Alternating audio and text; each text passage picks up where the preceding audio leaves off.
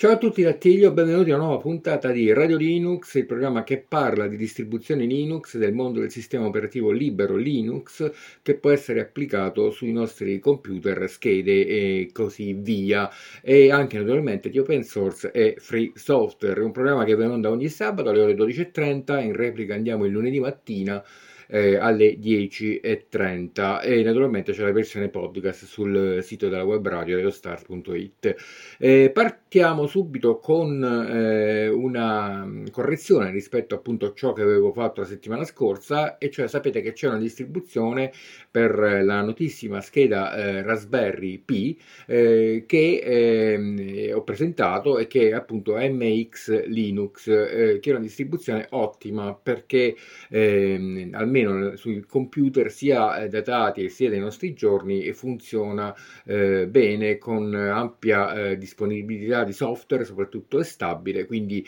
effettivamente eh, provenendo dal mondo della Debian ha tantissimi eh, vantaggi. E mm, sono riuscito a installare la eh, scheda, scusate, la distribuzione sulla scheda SD, anzi micro SD, grazie a un aiuto di un utente in un forum eh, che ha detto tra l'altro una soluzione semplice di utilizzare proprio un software che viene eh, rilasciato sia per Windows che Linux per Mac che è l'Imager con cui viene scritta eh, appunto l'apposita ISO. quindi praticamente se noi riapriamo il nostro Raspberry, che sarebbe appunto la scheda più nota eh, in circolazione, almeno attualmente, con tantissime guide anche in italiano, eh, se arriviamo al nostro Raspberry, dicevo, eh, avremo davanti a voi un ambiente confortevole desktop, le XPC 4.18, con un bel eh, parco software molto stabile e, tro- e soprattutto eh, tantissimi pacchetti a disposizione che possiamo eh, installare tranquillamente. Quindi si va dal mondo dell'ufficio con LibreOffice, eh, ovviamente VLC per quanto riguarda i multimedia, ma c'è veramente di tutto. E quello che è interessante è che ci sono anche i pacchetti Flatpak per chi insomma vuole utilizzare questi nel, mondo di Linux e, i pacchetti app image. Per quanto riguarda i pacchetti Flatpak, però, eh, almeno da quello che ho notato, non sono tutti quelli presenti sul mondo FlatHub, anche se poi i repository eh, sono collegati a, a questi. Eh, più che altro io eh, direi di eh, se volessi provare pacchetti Flatpak sulla um, distribuzione eh, MX Linux sul mio Raspberry eh, direi insomma di andare a mettere solo quelli che sono già previsti nei loro eh, repository. Non mi avventurerei in, al- in altri perché secondo me ci potrebbero essere eh, dei, dei, problemi. Per il resto, invece, i pacchetti classici Deb della Debian, perché la MX Linux non è altro che una Debian molto molto eh, ritoccata, eh, però la base è quella, funzionano eh, tranquillamente, per cui avete tutto il software che eh, volete, tra l'altro funzionano anche i pacchetti app image, quindi insomma più che soddisfacente. Ehm, la, come ho detto già la settimana scorsa, necessità insomma della, della MX Linux è quella di avere almeno 16 GB di spazio libero, per cui io direi anche una schedina micro SD di 32 GB eh, va eh, bene. E poi ovviamente eh, possibilmente ave- cercate il Raspberry P4 eh, che abbia almeno 4 GB byte eh, di RAM, eh, si trova intorno ai 65-66 euro tuttora e eh, poi ovviamente funziona anche sul Raspberry P5 che però ha un costo eh, molto eh, più elevato. Le prestazioni sono ottime ehm, e colpisce anche il fatto che, come ho detto già la settimana scorsa, il browser di default non è Firefox come uno si aspetterebbe, ma è Chromium per una ehm, diciamo, eh, defini- eh, decisione presa dagli stessi sviluppatori che hanno evidenziato che sulla distribuzione MX Linux, ma in generale su ehm, tutto ciò che riguarda il mondo del eh, Raspberry, quindi sulle, sulle, varie schede Raspberry, Chromium, anche se esoso dal punto di vista dell'utilizzo della, della RAM, effettivamente è il browser eh, migliore. E, e io che sono insomma, un utente Firefox, devo dire che è vero perché sulla scheda Raspberry eh, effettivamente Chromium funziona molto, eh, molto bene, però insomma, speriamo in prossime nuove. Comunque, ripeto, se a qualcuno eh, vuole provare a dist- viene in mente di provare questa distribuzione, il sito di riferimento è mxlinux.org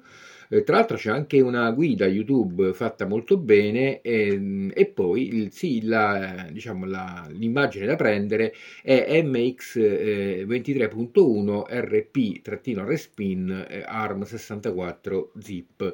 Eh, la, eh, un altro elemento che voglio eh, far notare è che io eh, avevo avuto dei kernel panic perché avevo utilizzato il classico comando da, che si dà da shell, e cioè da bash, scusate, è, è con dd, ma in realtà è stato l'Imager il software che si doveva utilizzare e eh, io per la verità non ho fatto direttamente con la immagine.zip ma l'ho aperta quindi l'ho scompattata. Però eh, insomma potrebbe darsi pure che funzioni nell'altro caso però una volta scompattata avrete l'immagine IMG e dovete scrivere quella. Eh, sarà più o meno grande 7-8 giga anzi 8 giga per essere più precisi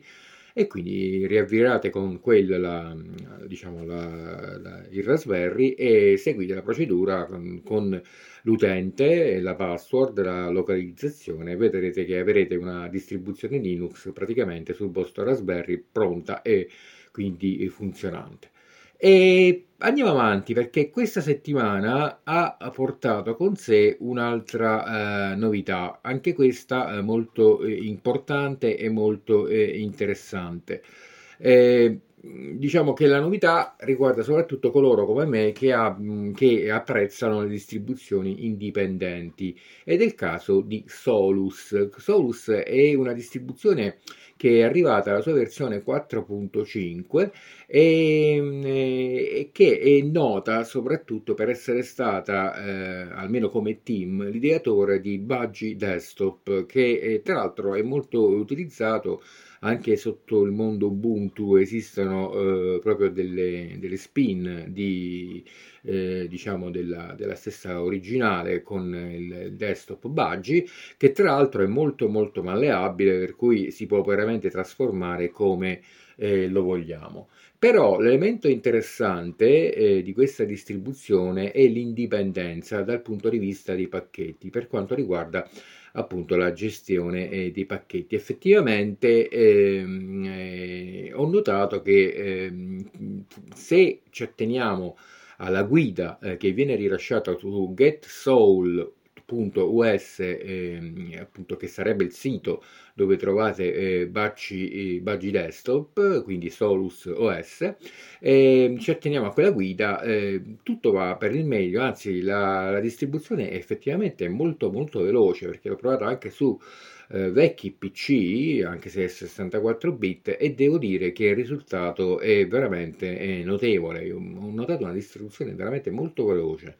Il programma di installazione è molto semplice, eh, che praticamente sarebbe Calamares, eh, con eh, un funzionamento eh, direi perfetto, eh, non, ci sono stati eh, proprio eh, problemi e, e, tra l'altro c'è eh, una versione anche in questo caso nuova che riguarda il mondo di XVCE che va a sostituire invece l'edizione che c'era prima ehm, appunto Mate. Eh, per cui avremo un XVCE 4.18 eh, che può essere eh, downloadata dal sito di Solus OS.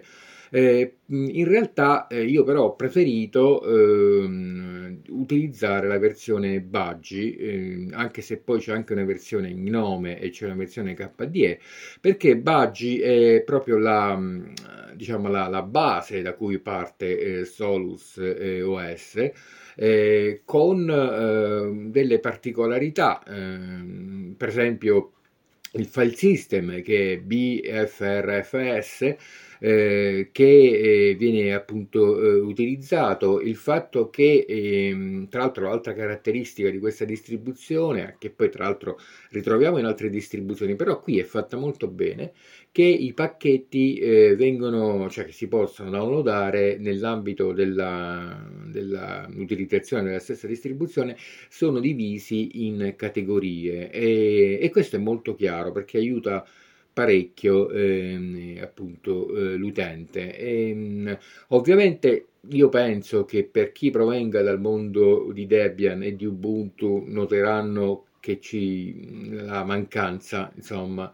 eh, della, di alcuni software, perché è inevitabile, dato che questa è una distribuzione indipendente, che si verifichi eh, questo. Però invito pure le stesse persone ad andarsi a vedere la velocità con eh, eh, con la quale eh, si può utilizzare Solus OS, perché effettivamente ehm, ho notato una, una, grande risposta e direi che questo è un elemento estremamente positivo. Eh, ripeto, i pacchetti sono eh, divisi in categorie, mh, mm, c'è un bel budget control center che vi consente di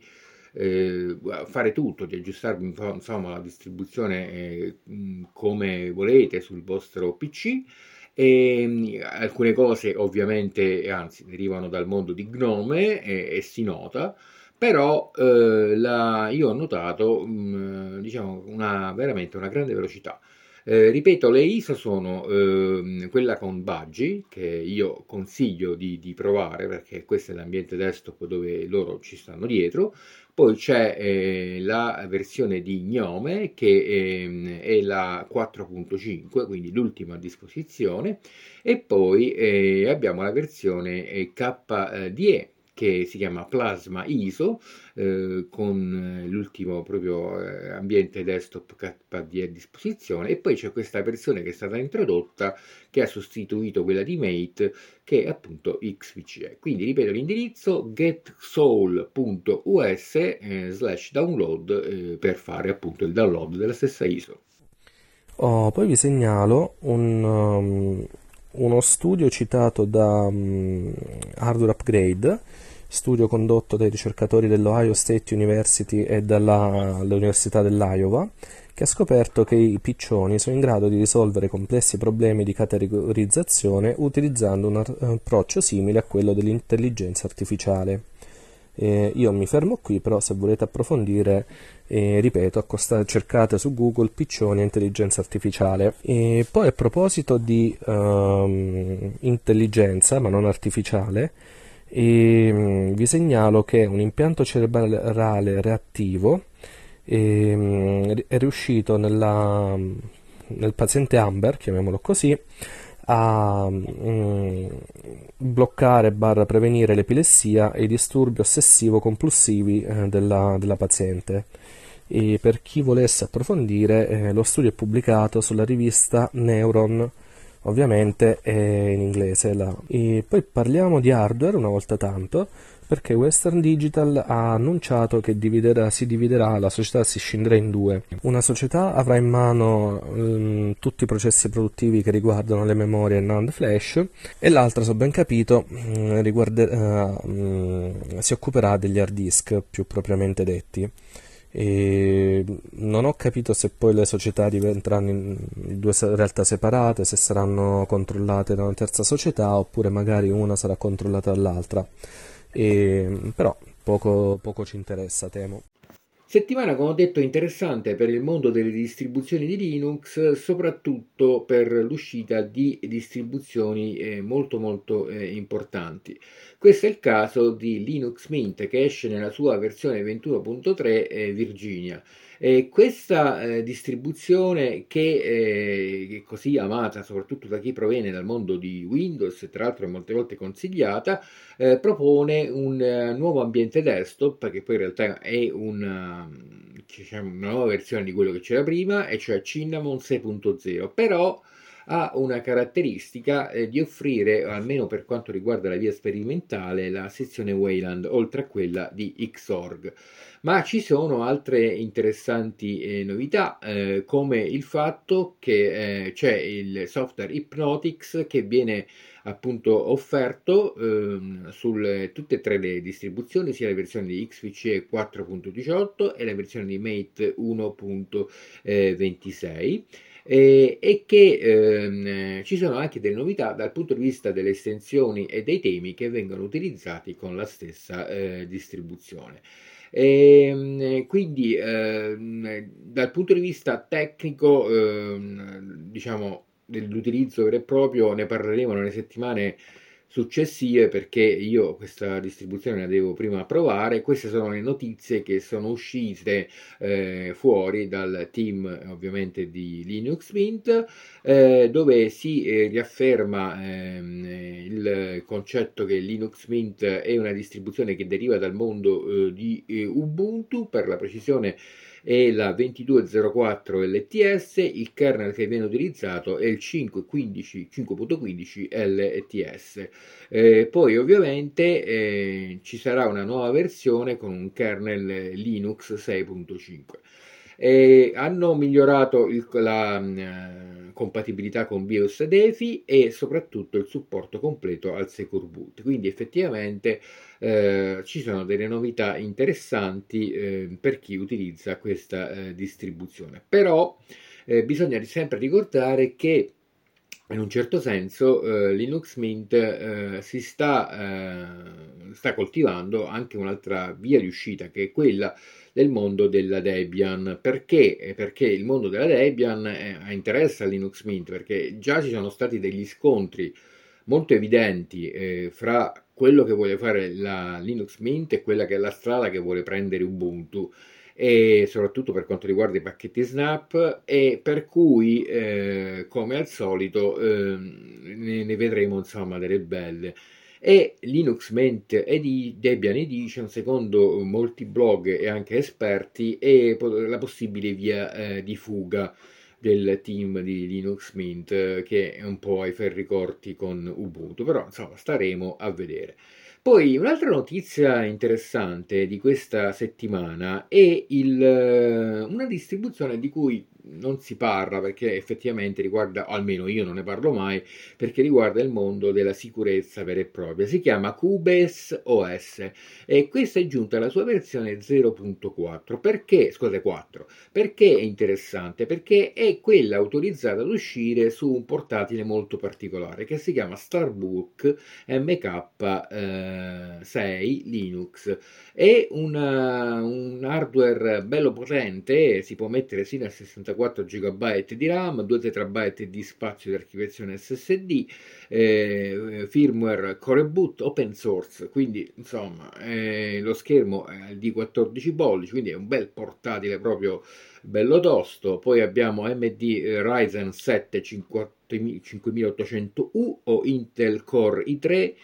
eh, o Intel Core eh, i7 eh, con diversi insomma, tipi di CPU. Quindi dal punto di vista proprio della, dei portatili, per chi si occupa ehm, del, della sicurezza, potrebbe essere un buon eh, portatile questo. Il problema è ovviamente bisogna vedere se c'è in Italia, e qui comunque si supera attraverso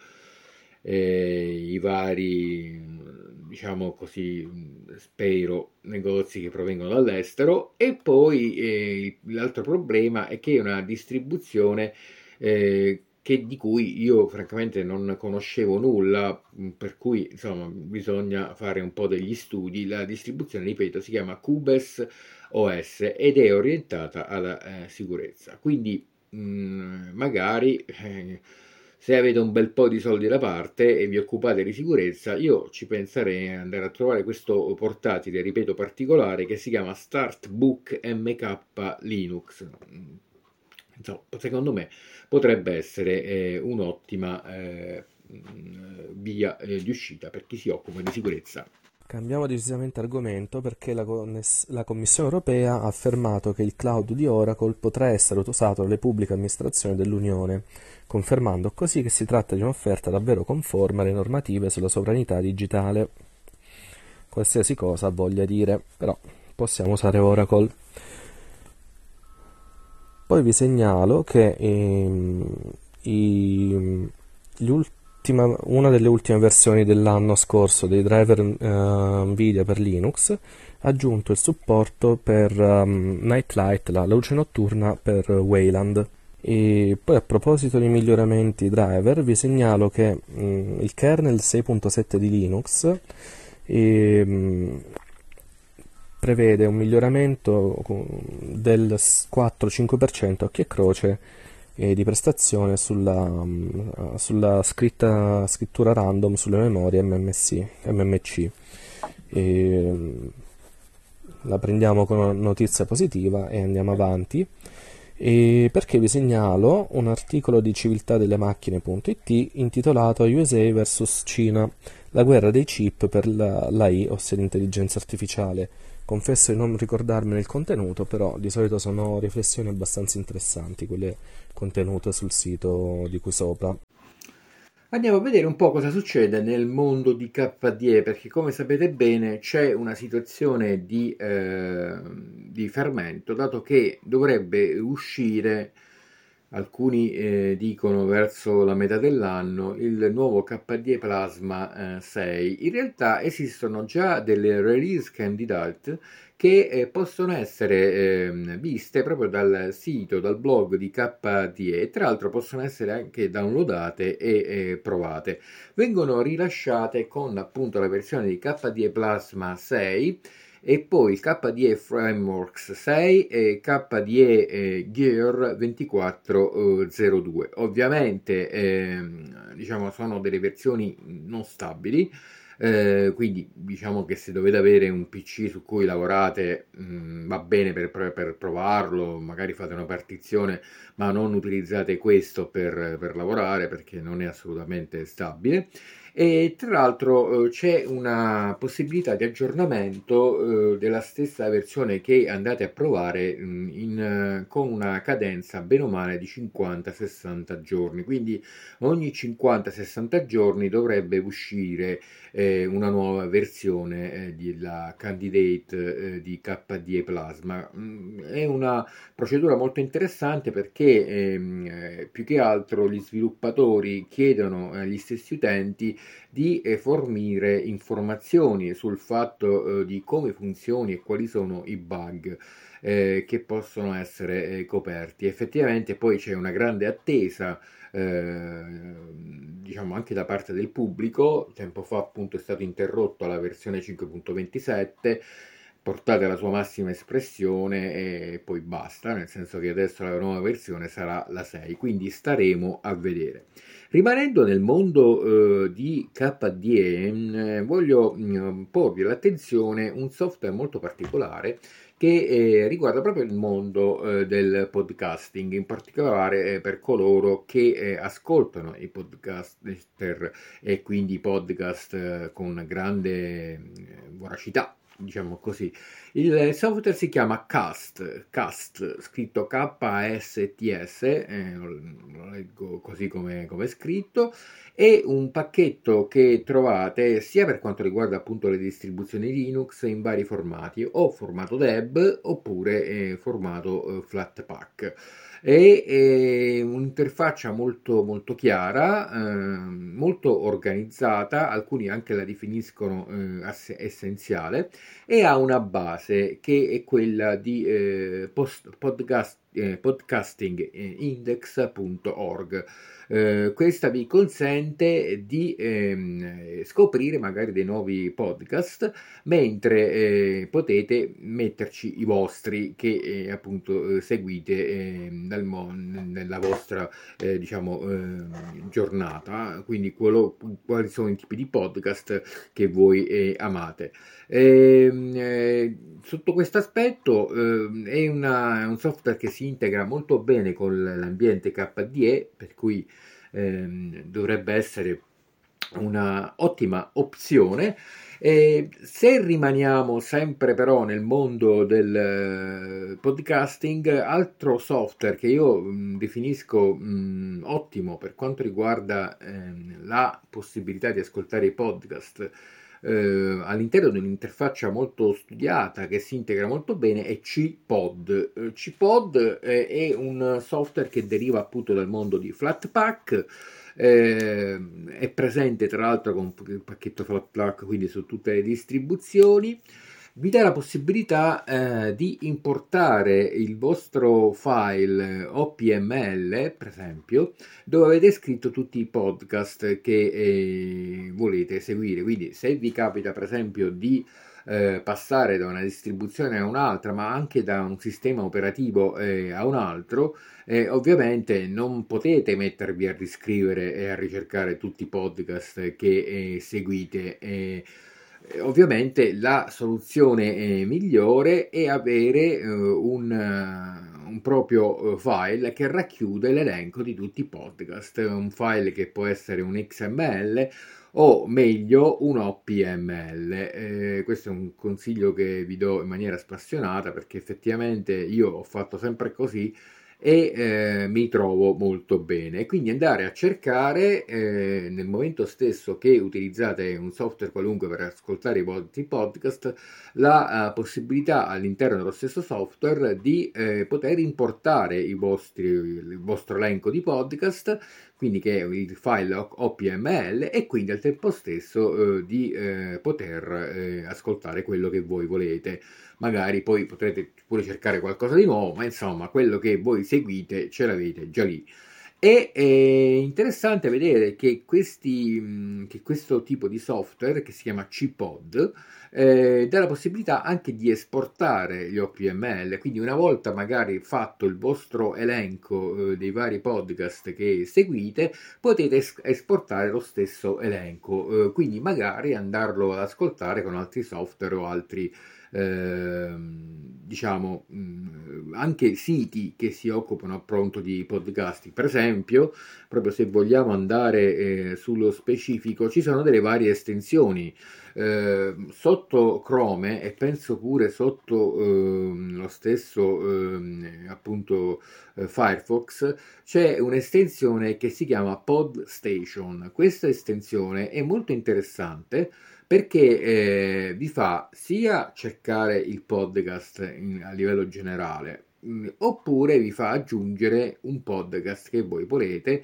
ehm, magari cercandolo o mettendo lo stesso URL. Però fra le varie opzioni di PodStation eh, che trovate come estensione sia su Chrome che su Firefox, Chromium, eh, vi dà la possibilità di importare il file OPML, che è quello che vi ho detto precedentemente. Quindi se voi gli date in pasto il vostro, il vostro, il vostro file, avrete tempo massimo 10 secondi tutti i podcast che seguite già eh, magari su un altro browser, su un altro sistema operativo, eh, su un'altra distribuzione Linux. Eh, è molto interessante e, e, potente, quindi vi consiglio queste tre eh, possibilità, cioè o utilizzare CPod o utilizzare delle estensioni che riguardano il mondo di Chromium soprattutto, PodStation, lo trovate appunto sulle estensioni, oppure eh, c'è la possibilità eh, di eh, utilizzare questo tipo di software che vi ho presentato eh, prima, eh, che si chiama Cast, che si integra molto bene eh, nel mondo di KDE. Oh, parliamo di sbadataggine ma non troppo perché mh, mm, l'anno scorso Avast avrebbe mh, mm, segnalato erroneamente, come si vuol dire, e, mh, mm, l'applicazione Google come malware su, applicaz- su alcuni smartphone Huawei e Honor e Vivo. E ovviamente poi la situazione è rientrata, però eh, il, il, chiamiamolo disagio, la perdita di immagine di una delle due società permane. E poi vi segnalo, a proposito di pettegolezzi che ci riporta Hardware Upgrade, che per um, Capcom eh, i mod sono, rovina, rovinano i giochi, i videogiochi e sono più simili a cheat, a trucchi che, che altro ragion per cui eh, su YouTube la, la, Capcom, la divisione sviluppo e ricerca di Capcom ha spiegato il modo in cui fronteggia i software cheat e le mod. e lascio a voi uh, tutti gli eventuali approfondimenti del caso. Poi, a proposito del procedimento aperto contro Google, eh, nel corso del procedimento sono venute fuori anche ehm, le, le 20 parole che, più ricercate su Google, ossia quelle che portano più soldi alla, casa di Mountain View ad Alphabet. E ai primi posti ci sono iPhone 8 e 8 Plus, e assicurazioni, assicurazioni, voli gratuiti, voli mh, mm, economici, eh, assicurativo, dirette TV, college, lezioni online, AT&T non saprei cosa sia, poi Hulu, iPhone, Uber, Spectrum, Chromecast, Xfinity compagnia cantante, stranamente non vedo porno. E siamo giunti al termine della puntata di Radio Linux che come ogni sabato parte alle ore 12.30 su radiostar.it. Vi ricordo appunto che il lunedì mattina alle ore 10.30 c'è la replica di questa puntata che potete pure trovare eh, nella, negli RSS di Radio Linux, quindi eh, nelle versioni podcast eh, tra l'altro eh, ho iniziato a mettere le puntate anche su archive.org e poi ehm, altro elemento interessante eh, siamo presenti naturalmente sulla pagina di Facebook per gli annunci della puntata di Radio Linux, ma anche su Mastodon, mastodon.1 per essere più eh, precisi, e anche su livello segreto.it. Eh, anche lì eh, sempre una diciamo, istanza eh, di Mastodon. Ogni tanto mettiamo l'annuncio anche su Twitter, ma in verità molto molto poco. E, e quindi ci sentiamo la prossima settimana con tante altre notizie eh, dal mondo Linux, dal mondo del sistema operativo libero per eccellenza per i nostri eh, computer. E io vi saluto con Carlo appunto la prossima settimana alle ore 12.30 per una nuova puntata di Radio Linux. Ciao a tutti! Well, we know where we're but we don't know where we've been, and we know what we're knowing, but we can't say what we've seen.